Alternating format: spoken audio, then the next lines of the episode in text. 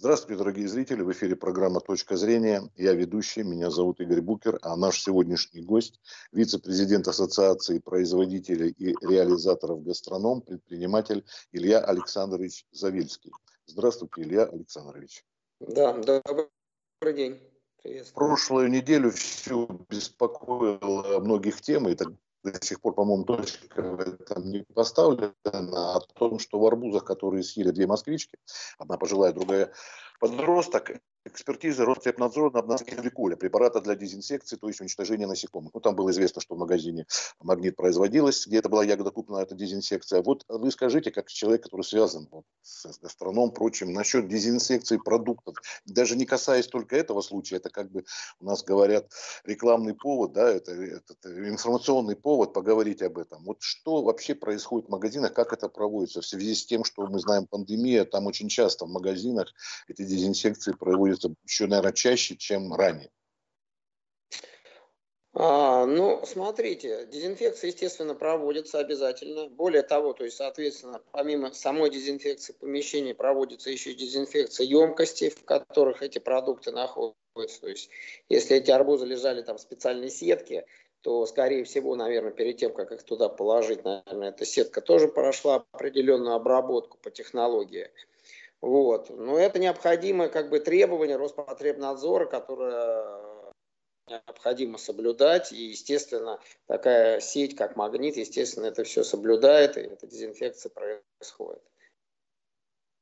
Вот тут удивляет еще, какое количество должно быть этиленгликоля или другого, допустим, препарата, чтобы вызвать такое серьезное отравление, которое либо человек в кому падает, либо даже летальный исход. Ну, насколько я понимаю, и э, как говорится, выслушав определенное мнение экспертов, а, которые занимаются этой областью, то это достаточно большое должно быть количество этого препарата. Более того, он должен быть э, введен вовнутрь.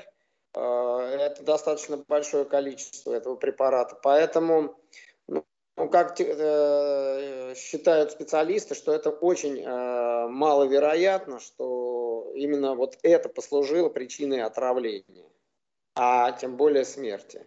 То есть отравиться, да, реально можно, но чтобы это привело к летальному исходу, то это, ну, ну невероятно что-то. То есть, допустим, люди не помыли арбуз, разрезали его, что-то на ноже попало, но это количество... Ну, такое мизерное количество, которое, ну, я еще раз говорю, к летальному исходу привести просто не может. Угу. То есть, ну это странно, потому что э, остальные люди, которые не, не эти, которые попали в больницу, не случилось несчастье, а другие, которые в этом же покупали в магазине, там подобного вроде не было, да? Не было слышно? Нет, нет, нет. Вот там два случая было, причем, насколько я знаю, насколько я информирован, то, что э, было два случая вот с летальным исходом, и еще несколько человек тоже в этом подъезде отравились, но эти люди вообще не ели эти арбузы. Угу, угу. А там говорилось о том, что в доме производилось еще какие-то вот дезинфекционные вещи, работают жители говорили, была такая информация.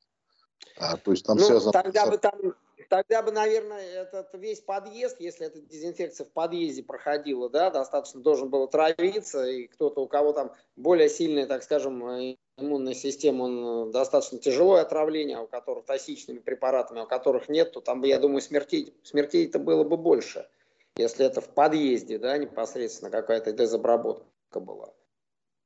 Здесь, да, да, да, да, говорите. Здесь, мне кажется, вот в этой ситуации, что вопросов больше, чем ответов. Это понятно, но вот, э, может, я почему вопрос хотел вам задать сейчас. А вообще были случаи не такие жесткие, о которых мы сейчас вот говорим, а может быть были случаи, действительно люди почувствовали недомогание из-за того, что вот эта дезинфекция или дезинсекция, там разная бывает, проводится в магазинах?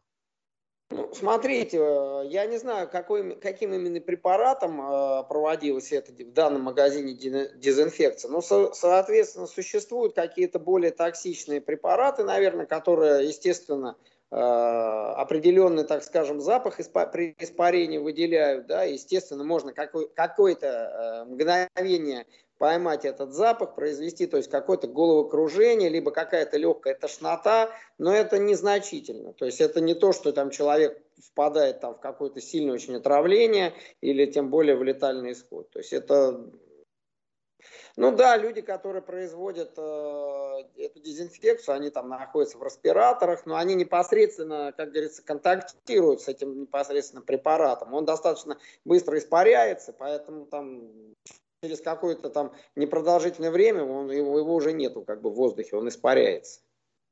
Ну, то есть говорить о какой-то специальной диверсии, что вот, дескать, вы тут обрабатываете во время пандемии, и вот вам на получите, что можно получить на выходе. Ну, нет, нет, заговор. нет. Я, я вообще лично, я считаю, что это не связано никак ни с э, этиленглюколем, о котором идет речь, ни с какими-то вот именно дополнительными э, обработкой э, помещений. Мне кажется, что вопрос в чем-то другом.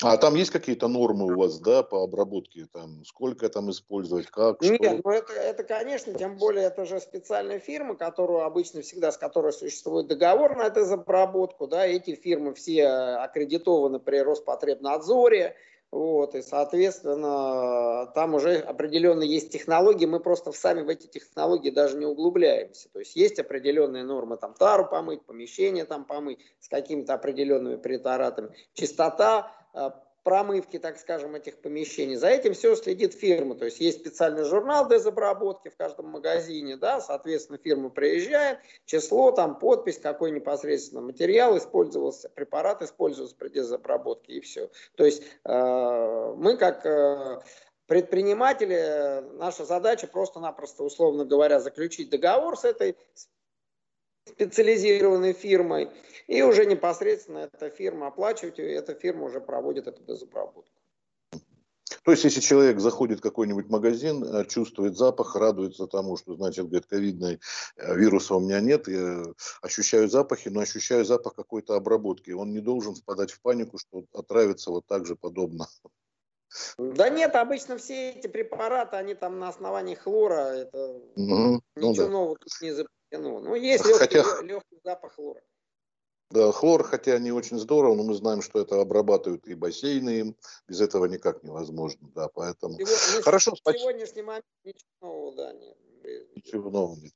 Хорошо, спасибо большое за беседу. Я думаю, что если даже у кого-то были такие вот страхи, я думаю, вы их развеете, что Ничего такого, да, чрезвычайно. Еще надо разобраться в этом вопросе, что там на самом деле произошло. Ну, я так понимаю, что сейчас этот вопрос уже э, на контроле правоохранительных органов, поэтому там уже сейчас идут, идет следствие. Я думаю, что через какое-то время, может быть, что-то мы узнаем.